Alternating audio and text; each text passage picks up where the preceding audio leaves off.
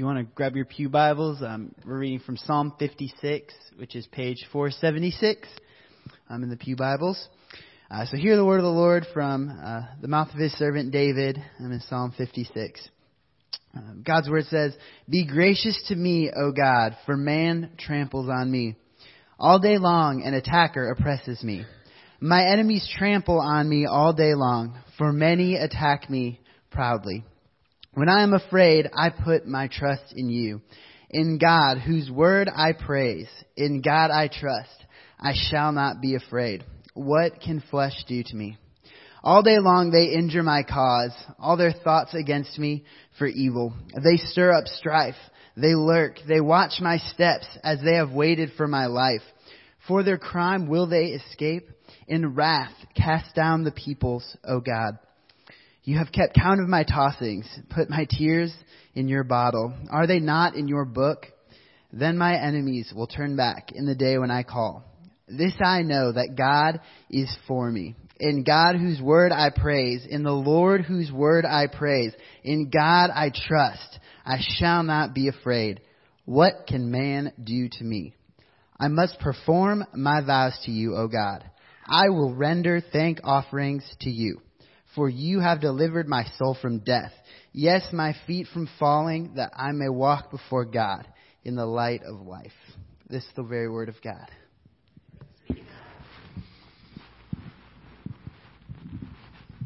And again, our uh, New Testament lesson is from the Gospel of John, a very familiar passage for, for many of us. You can find it uh, on page 901 of the Pew Bible. Um, John chapter 14. John chapter 14. I think your, your bulletin says 1 through 14, but, but um, we're going to actually just focus on the first six verses if we can. So I'll invite you to follow along with that as I read it. John 14, verses 1 through 6 in the English Standard Version. Let not your hearts be troubled, Jesus says. Believe in God. Believe also in me. In my Father's house are many rooms. Some of you hear mansions right then? From the King James Version, yeah. In my Father's house are many rooms. If it were not so, would I have told you that I go to prepare a place for you? And if I go and prepare a place for you, I will come again and take you to myself, that where I am, you may be also and you know the way to the place that I'm going. He almost says that on, off the cuff, and, and, and you know already the way to the place I'm going. And Thomas who so many times puts into words what we're feeling, what we're thinking, but afraid to say. Thomas says, Lord, we don't know where you're going. How can we know the way? And Jesus says to him, I am the way, the truth, and the life. No one comes to the Father except through me. The very Word of God. Oh, thank you, God. Thank you for your Word. I have so much to be thankful for. I was looking for Randy and Jennifer. I didn't see them, but Ellen and Bob are here. And it wasn't that many hours ago, was it? That we were standing uh, on this on this chancel, uh, watching Halsey and Matt uh, unite their hearts together uh, for under covenant covenant love for uh, the sacrament of marriage, and and um, we're just blessed. We're just blessed to to watch that happen. Um, but Jesus has done something now that. Um, that didn't leave that sense of blessing. We didn't read the passage, but many of you in your Sunday school classes this morning saw that, that something terrible has happened in the lives of the disciples. Jesus has, has said, I'm going to leave you. And, and if that were not enough, he said, and the reason that I'm leaving you is because I'm going to be betrayed. I'm going to be betrayed. And, and if that were not enough, Jesus tells them, I, one of you is going to betray me. And we're talking one of the 12 that are sitting there at that Passover dinner with him. And if that were not enough, Jesus tells Peter, before even dawn tomorrow, you, Peter, are going to deny me three times. No wonder. No wonder something's going on in their heart. And I, I, I know you have. I'm, I, you're like me. I know that you have that experience where something disorients you, and, and, and sometimes it's as obvious as what they're experiencing here, but many times it's not. Many times we can't put our finger on what's going on, but all we know is that something is stirring within us. Something stirring. And Jesus speaks to that. When you get disturbing news, Jesus speaks into it. And we have many examples in this last week of people that suddenly their whole world was turned upside down by news that came in a text or in a, in a phone call.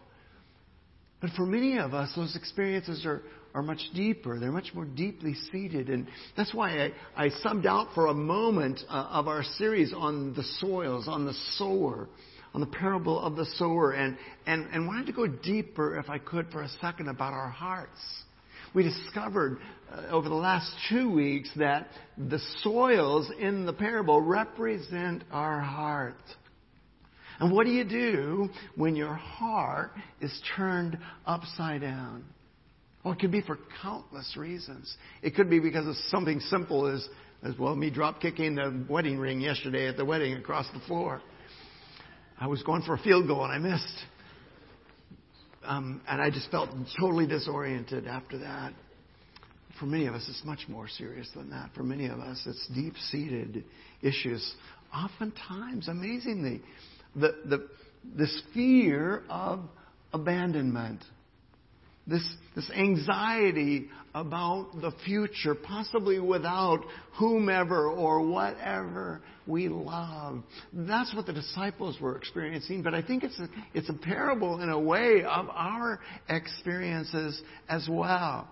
We live in that same world. We struggle with those same issues. And so Jesus' words to his disciples in the midst of that are words to you and me as well. They're an invitation to you and me as well. Our hearts get stirred up. And Jesus speaks to us. So what does he say? There's three, and I, I chose to put in here their commands because they're very strongly worded here from Jesus three commands for us in, in the very first verse of our passage that speak to this situation. First, he says, Don't let your heart be troubled, right? Don't let your heart be troubled. And it kind of implies that somehow we have control over that situation. Did you remember when I shared with you we had that 13 minutes of trauma and, and, and one experience in our lives when we lost track of, of Matthew when he was a small child. And I've shared with you before that, that I could just feel that, that weight of uh, a burden coming over me. And, and when we found him, we were overjoyed when it appeared that he was not um, injured, that, that he had not been kidnapped, he had not been hurt, he probably just was ran across the hot sand. Um, the, the, relief was there, but the trauma was still with us. And, and, we had to make a choice at that part. It didn't help that the police were arriving and there was a, a, a TV station or somebody there uh, shooting video and things like that. But, but, but we had a choice to make at that time. And Jesus is, is, is commanding us, speaking into that choice. Don't let yourself be stirred up. Now again, we've studied it extensively, but if you're visiting with us here, in the Bible, your heart, that word that we use heart so freely in our language, is really the center of your will in, in the Bible. Now, now it's counseled, as we've seen in your soul, by your mind and, and also by your emotions. And, and many of us uh, struggle with one or the other of those things more so than the other one. Some of us are very emotionally driven and we find ourselves traumatized and our minds cannot help us in that situations. And I'm guessing there's a few of you like me. I woke up at, at three and then at five again thinking about even this service and my mind was just going. I couldn't stop my mind from going. But both your mind and your emotions counsel in your soul this thing that the Bible calls your heart, this, this place of decision making, this center of choice, this thing that we call your will.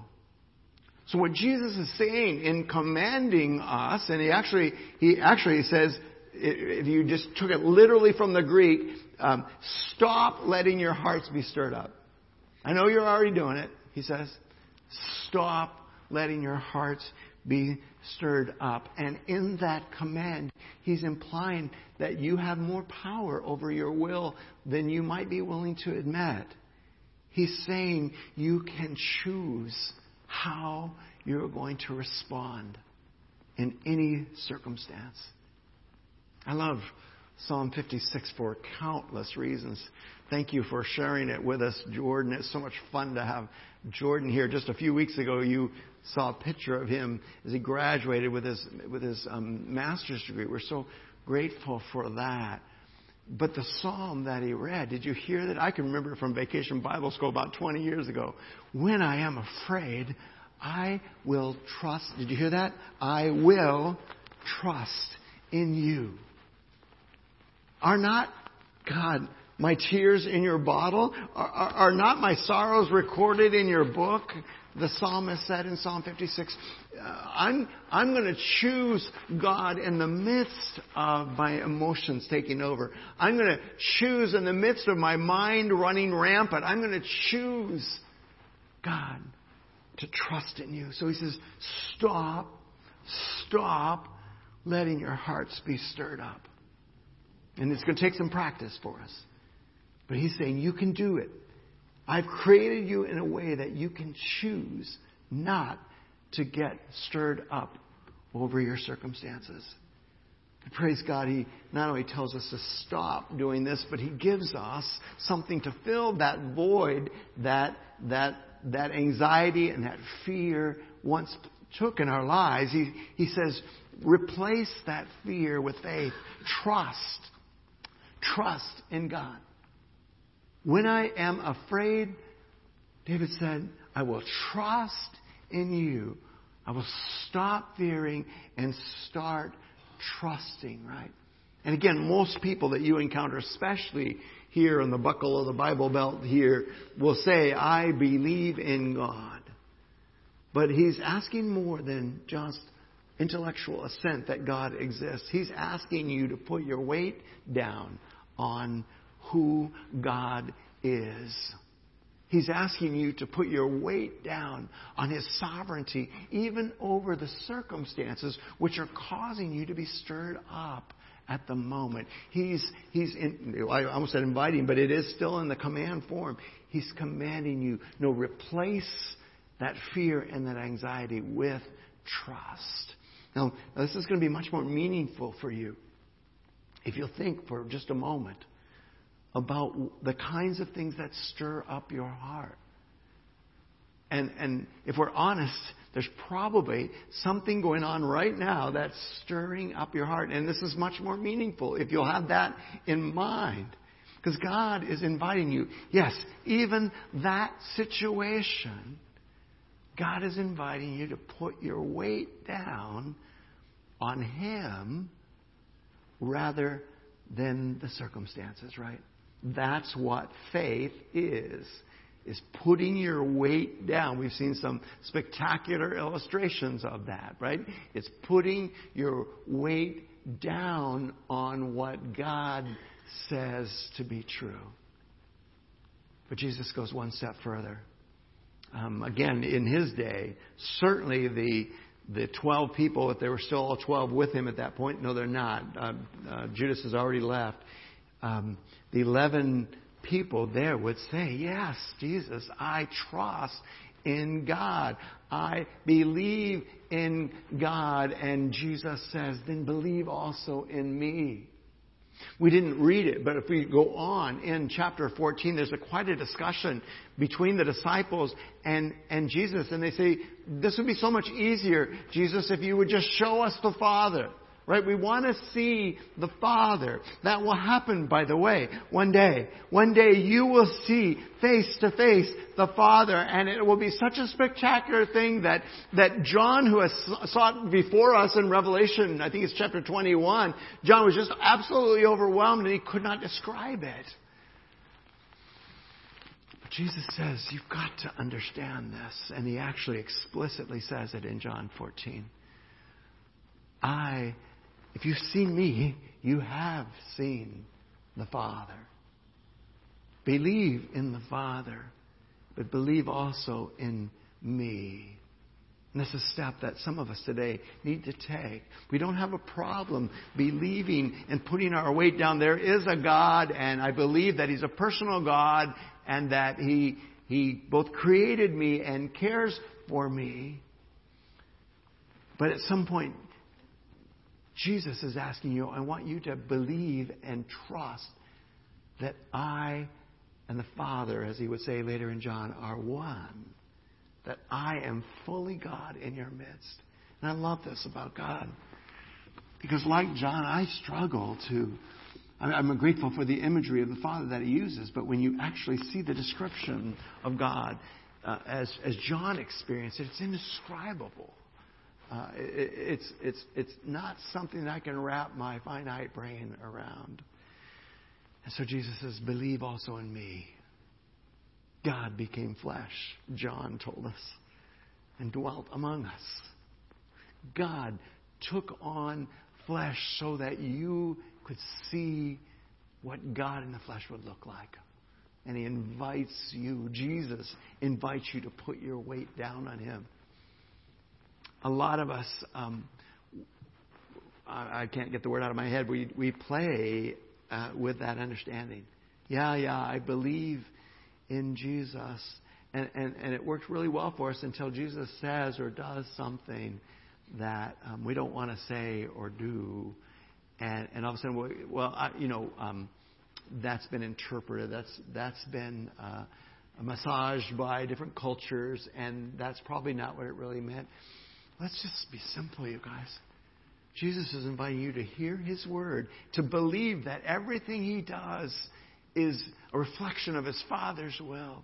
And He invites us to both love and obey Him, to put our weight down on who He is. To do that, you're going to have to let go of your self sovereignty. You're going to have to let go of your self lordship. You're going to have to let God be God in your life. But Jesus commands it. Know that. Stop. Stop letting your heart be stirred up. Start putting your weight down on who you understand God to be. Start putting your weight down on me. beautiful challenges from Jesus.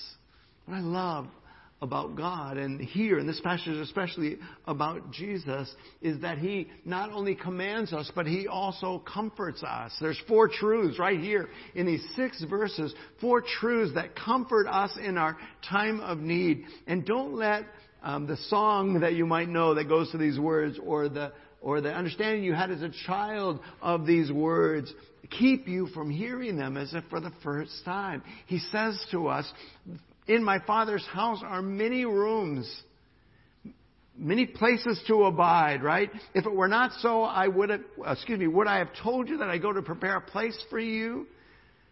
And if I go and prepare a place for you, I will come again and take you to be with myself, so that where I am, you may be also. What is he saying? He's saying, comfort yourself with these words. There's plenty of room. Yes, for you. Yes, for you in heaven. And, I, am overemphasizing that statement because, because there are actually cultures where they believe that's a very finite number of people that can be there. We were doing the math in the Sunday school class this morning. But if we understand, and again, I'm sorry it's jumping out of my head, but I think it's Revelation 21, it, it gives a physical description of what heaven is like. And, and that physical description, if, if you just understood it, just understood it in terms of square miles, heaven would be in 2.25 million square miles. But, but heaven isn't a plat of land, um, like real estate that you sell, the description that he gives of it is a three dimensional aspect. It's a cube, we discovered, right? And, and someone in our class did, did the math. I think it was Nathan. And, and, and it comes out to be 3.3 billion square miles. There's room. There's room for you.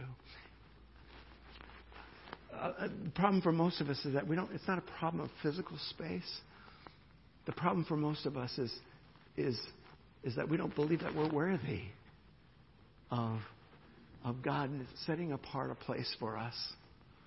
I feel that way when I when I visit someone and people are so gracious. I'm traveling or something. They'll open up their basement or their home for me. Or my parents when we go and visit them, and, and I'm so grateful for the, all the energy and all the stuff. And I don't feel worthy of that. Right? The problem for many of us is we don't feel worthy of being in eternity with with with our Father, our heavenly Father. And, and so we we come back to the great news of the gospel of Jesus Christ. As our elders told me many years ago, you're not worthy, Pastor Dave. You're not worthy. It's not about you. Jesus has done it for you. Jesus has accomplished it for you. It's not about what you do, it's about what Jesus has done. I know it sounds simple. It sounds overly simple, but, but when you put your weight down on that, when you say, Jesus, I received that precious gift, that, that you do, did what I could not do myself, that, that you uh, pleased the Father, and through faith in you, my life can be pleasing to the Father as well, then, then we suddenly realize there's plenty of room in God's house. We were, we were remarking this morning that, that for 2,000 years, nearly 2,000 years, Jesus has been preparing a place. Isn't that awesome?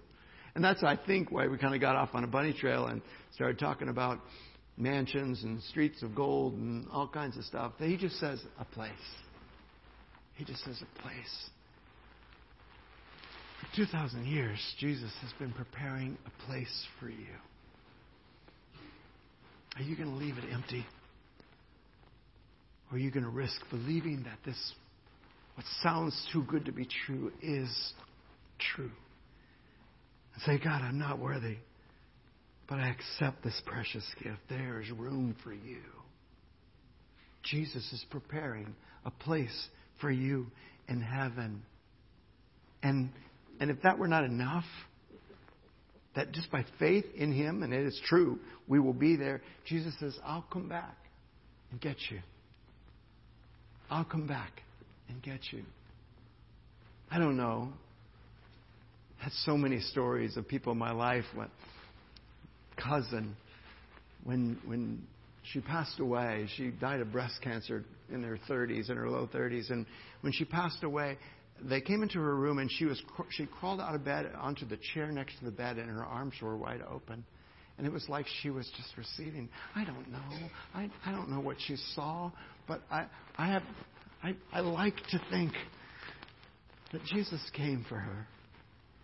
She trusted him and and and in her hour of greatest need that he came for her and received her to himself but I do know this for certain that, that should we not pass away on this earth, Paul tells us in, in 1 Thessalonians that we will go and meet him in the air. We will physically see him. That's how we combat some of the false gospels that are out there that, that say that Jesus has already come or that he'll come in this way or that way. The Word of God is really clear. He'll come and everyone will see him. Everyone will see him. But to those who put their trust in Him, they will join Him. We, excuse me, we will join Him in the air and spend eternity with Him. Jesus not only is preparing a place, but He's going to come back. And you don't have to figure out how it's going to happen because you're going to have a personal guide. Did you enjoy, Kathy, the guide that you had in Israel? Bill was telling me about her. Apparently, she's a little spark plug. Is that right? Yeah, and she was kind of shepherding 41 of you guys, is that right, Mike and Ann, around um, around Israel. Um, but it's so comforting to know that you have an Israeli there, right, guiding you in Israel. Guess what? You got a you got a resident of heaven. You got a third of the Trinity of God who says, I'm coming and I'm going to show you how to get there. Wow. Wow. Jesus is coming back. But Jesus says this, and, and I think it's going to slap us just like it slapped Thomas when he said it that night in the upper room. Um, he said, You know the way. You know. So hear this as from Jesus himself to you. You know the way to the place where I'm going. How are you doing with that question? Some of you going, um, okay, I can live with that, right? Yeah, I think I, I think I. Some of you going, I, I don't, I don't know the way, right? I don't know the way. Jesus, I find a lot of comfort from what Pastor Dave just said that you're going to come and show me yourself. You're going to come back and lead me there. But, but Jesus is saying right now you already know the way, right? Well, what is that way? Jesus says, I am the way, right? For all you men who have, who have forever tried to please someone, right? And uh, you've tried to, you've tried to fit into the image. I shared with you when my father became a follower of Jesus, I've, I've spent the rest of my days trying to live up to who he thinks I am. It's worse than that. I've spent most of my days trying to live up to who my dog thinks that I am, right? And, and, and we, we, we think that we somehow have to perform for people to become acceptable. And Jesus says you don't have to perform. We think, well, I just have to know enough stuff, right? I just have to have enough propositional truth. And he says, no, you don't have to know enough stuff. There will people that, that, that don't know the four gospels in the Bible are that will spend eternity with you. It's not about your head knowledge. It's about a person. It's about Jesus Christ are you in relationship with Jesus Christ? Thomas says, we, we don't know the way. And Jesus says, Yes, you do. This is, this is just amazing news for Thomas, right? You do already, Thomas.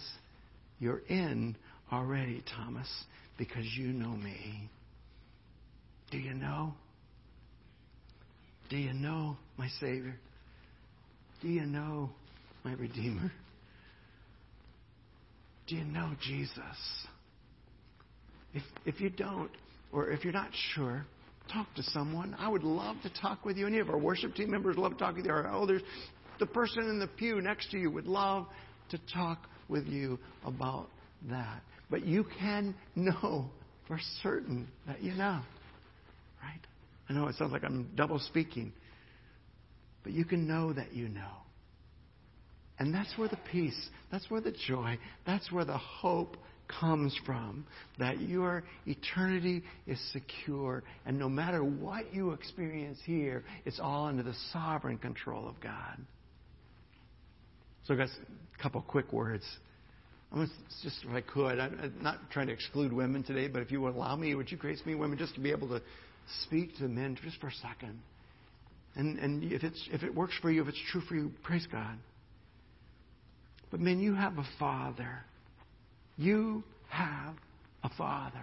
And that father is for you and not against you. Did you hear that? Did you hear that in Psalm 56? He's for you. God is for you, men. And with that and not enough, then the Apostle Paul just puts an exclamation point on it.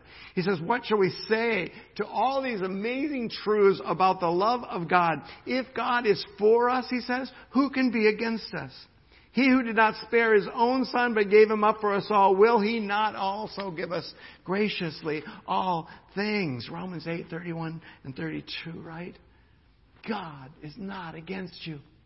This is not a puzzle, a, a, a, one of those puzzle rooms that you've got to figure out a way out of this. It's already been done for you. God is for you. But here's another reality, fathers, men today, that you're either becoming more like Him or you're becoming less like Him. Do you remember our scripture from last week? To whom, him who has will more be given, but to him who does not have even what he has will be taken away. You can, you can Begin doing today what you will do for eternity. You can begin today to know Him more. John, in a letter he wrote to, to a church, said these words Beloved, you are God's, excuse me, we are God's children now, and what we will be has not yet appeared. But we know that when He appears, we shall be like Him, because we shall see Him as He is. There's going to be a day when, when this discrepancy between who you are and who Jesus is um, is diminished, when it goes away, and you'll see him face to face, and it'll be like looking in a mirror. Pastor Dave, I'm not there yet. Guess what? I'm not there yet either. But I have this hope. I have this hope that one day I'm going to be like Jesus, right? And, and John tells us everyone who hopes that, man, woman, child, everyone who hopes that purifies himself. You, just the hope, the hope makes it happen.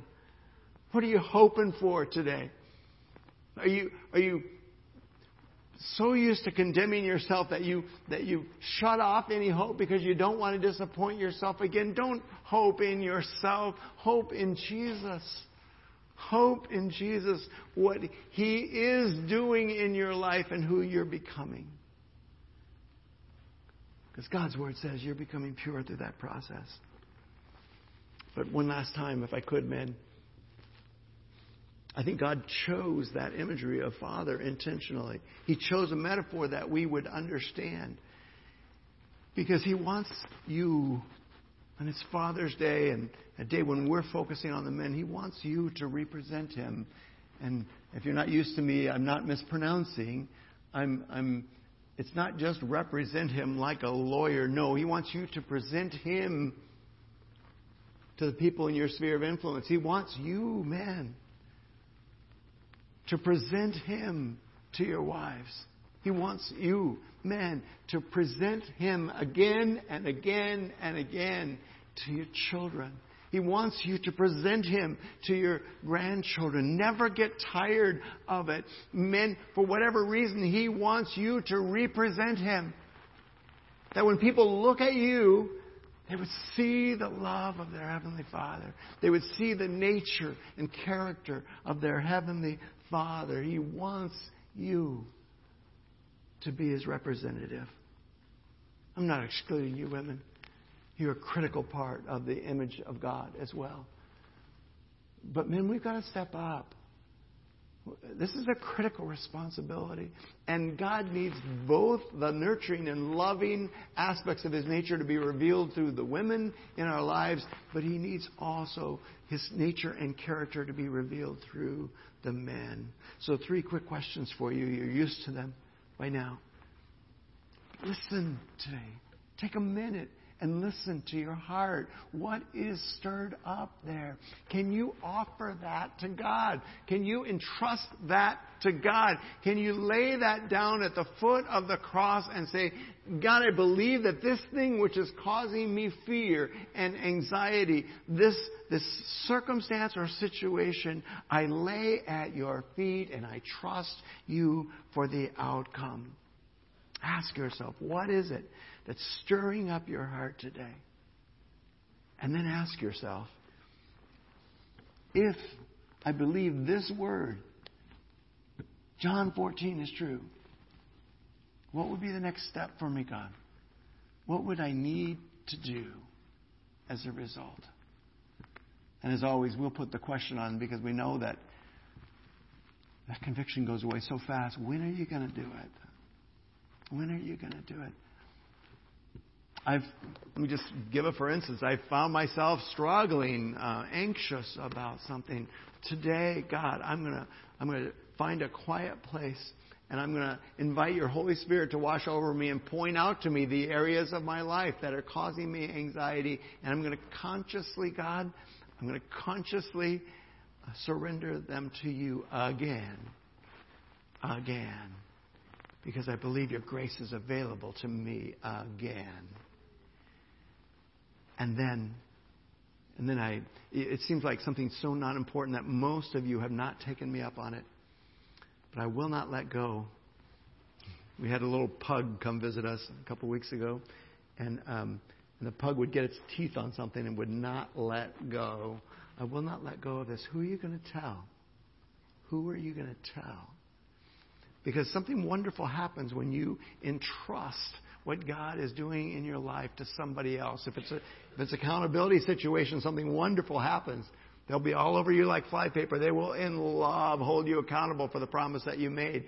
But if it's a joyful thing, if it's a joyful thing that you're finding freedom from something, then, then God will use your freedom to give somebody else freedom. He will give, use your blessing to bless someone else. Don't overlook these simple steps that God has invited us to. What are you going to do? And when are you going to do it? Who are you going to tell?